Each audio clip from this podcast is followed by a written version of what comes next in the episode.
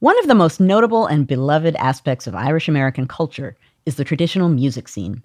And the story of how Irish music became popular in America goes hand in hand with the history of Ireland in the 19th and 20th centuries. In 1845, a massive famine devastated Ireland. It lasted five years, and in its wake, the population of Ireland had been reduced by roughly 25% from deaths or emigration. Many of those who left the island came to the United States. Any group of people that are forcibly uh, moved from somewhere, they are incredibly nostalgic about where they come from. Scott Spencer is an ethnomusicologist who runs the music library at the University of Southern California. This was a group of people that had um, really been ripped away from a place that uh, that they loved. One generation later, Irish Americans were distant spectators to a nationalist uprising for Irish independence.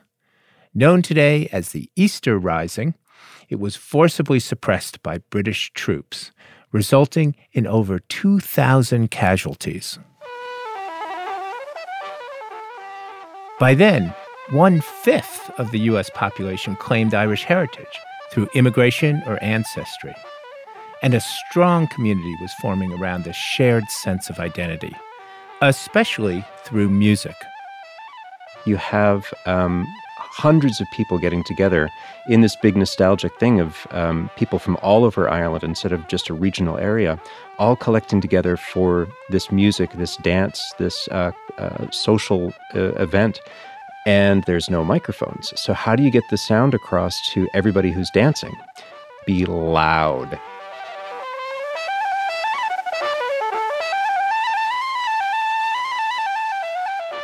Well, I'd love to drill down into some of those musicians. Uh, tell me about this guy, Patsy Touhey. Uh, what did he play?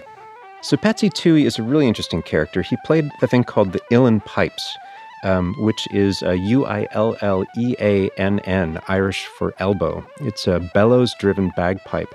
Instead of one that you, uh, you blow into a bag, you actually uh-huh. use a bellows to inflate it.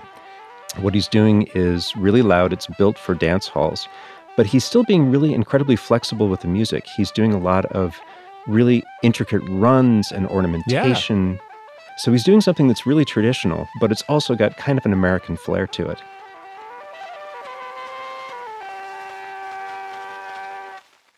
Well, another very important character in the story of Irish music at this time was a woman by the name of Ellen O'Byrne. Tell me something about her. So Ellen O'Byrne, she is she's another person that's um, kind of amazing uh, character in uh, the recording industry here. She's um, she's thinking outside of the box. So she's born in Leitrim, County Leitrim, in 1875. She moves at age 15 to New York City and marries uh, marries a Dutchman by the name of Justus DeWitt. They opened together a store in 1900, um, probably I think 1360 Third Avenue, New York City. Wow. And it's a real estate business and a travel business. And they're doing a lot of um, uh, work with steamer ships going back to Ireland. And um, she's capitalizing on the nostalgia around this. Um, Easter Rising is 1916. Uh, there's a lot of uh, big splashy headlines in New York about what's happening back in Ireland.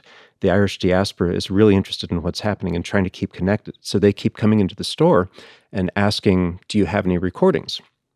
There were a few, there weren't that many.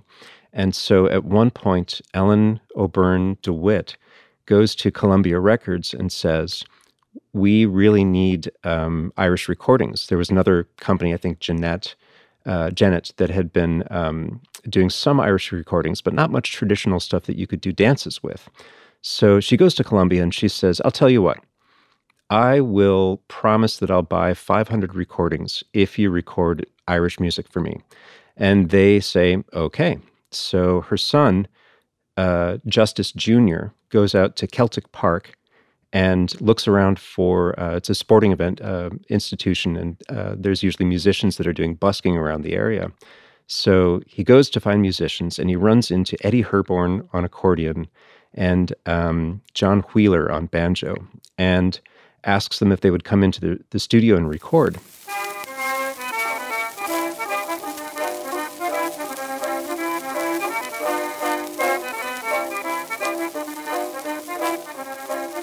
So we just heard the stack of barley, and if you listen in really closely, you can hear that there's a strong downbeat. There's kind of a backbeat that's going on there too. But the music itself is really based on dancing.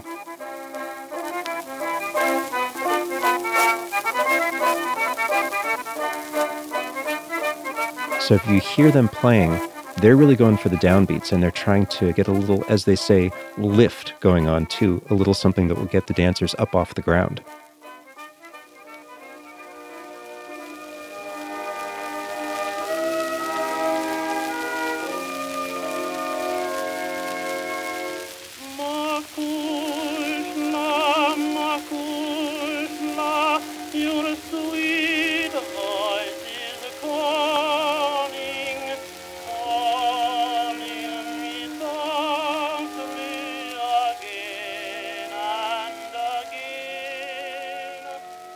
John McCormack, probably one of the first international recording stars in history.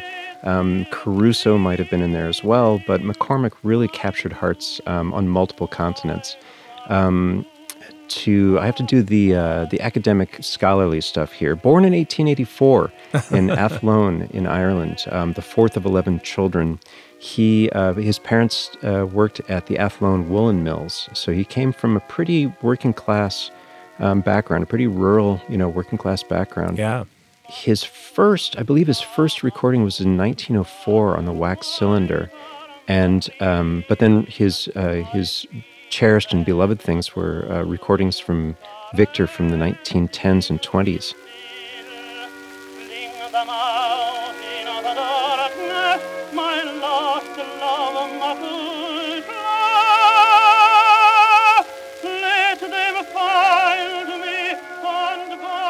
He was absolutely known for singing those real heart uh, tearing songs. Macushla is actually my heart.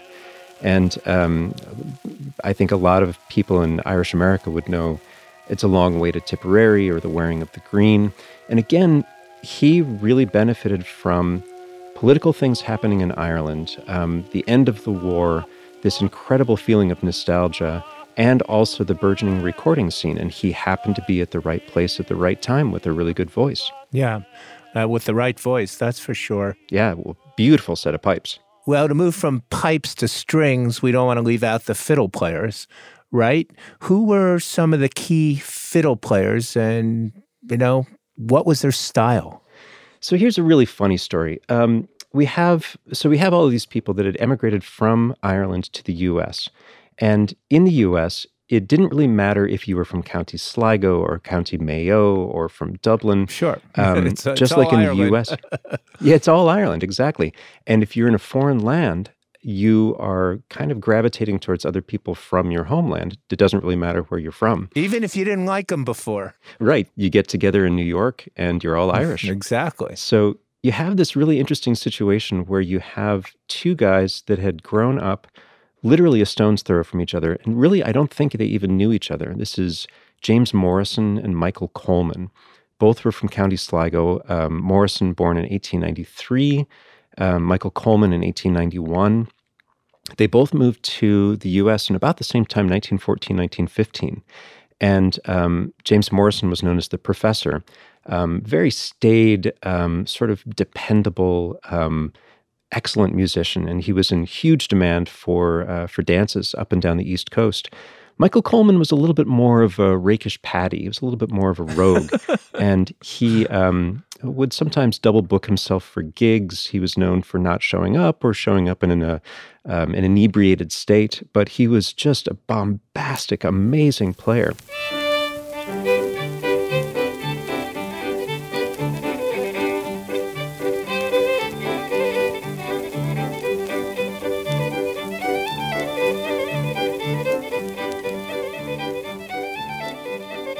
Again at the right place at the right time. Shannon, Vocalion, Columbia, OKeh, New Republic, Pathé, O'Byrne DeWitt, Victor, Brunswick, Decca, um, just a really prolific recording artist. Um, died unfortunately quite young, but you can still hear the Sligo style in New York City to this day, mainly because of these two musicians. Do the musicians themselves are they aware of that, or you know, that's just doesn't matter to them? Um, it's a really interesting thing, in fact. If you go to different sessions, and you can find a session in pretty much any major city in the US and a lot of small towns too. This is where musicians just get together and play just for the fun of it. You you can go down to an Irish bar and you'll find musicians that are there every Tuesday or every Sunday. Yeah. So buy them a pint and um, and go ask them about this because they will they'll tell you for every single tune that they play they'll tell you where they learned it from from whom That's they learned cool. it what county it comes from what its lineage is. Um, they know all of this stuff and some of them don't read music but they have all of these stories in their heads. Um, they can relate it back to a particular recording or to a particular player or even a particular day where they learned it from somebody in Ireland or in New York or in Boston or Los Angeles it's um, it's pretty incredible. So all of that lineage is there, and they can tell you about the particular style that they play in, the particular people that they see as influences, and even the particular recordings. A lot of the musicians will look back to these recordings and say, "This is a particular style, and this is a style that I adhere to."